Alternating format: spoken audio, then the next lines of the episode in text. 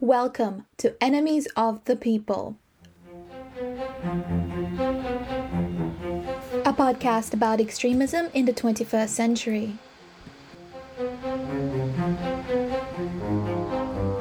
But you also had people that were very fine people on both sides. Some of the crowd just booed the England team uh, for taking the knee. Can we get your reaction to that, please? Uh, um, the, the, the, the, everybody should cheer for England. I just don't support, you know, people participating in, you know, that type of gesture gesture politics. I want to be absolutely clear. This government stands unequivocally against critical race theory.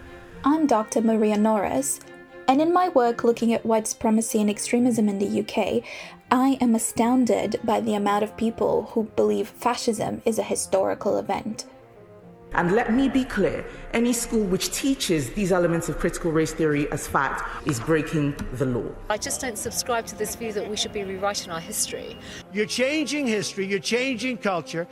But in this podcast, we approach fascism not as a historical event, but as a type of extremist politics the politics of hierarchy, the politics of deciding who belongs and who doesn't, what history should be remembered, and whose lives matter.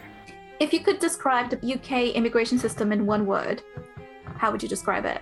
Brutal. Brutal is the only way to put it. You get called a traitor, or you get told you don't love your country. We need to accelerate that process start a race war, collapse the system, and allow a authoritarian fascist state to emerge from its ashes.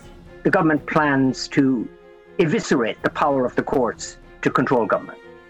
This is not a woke projection. White supremacy was actually the words that were used at the time for what was going on. So join me and my guests as we try to understand the extremist world around us and what happens when those who speak truth to power and dare to challenge the status quo are deemed enemies of the people. Please subscribe wherever you get your podcasts.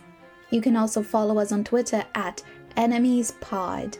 I'm on Twitter at Maria W. Norris, and I will see you Tuesday for the launch of Enemies of the people.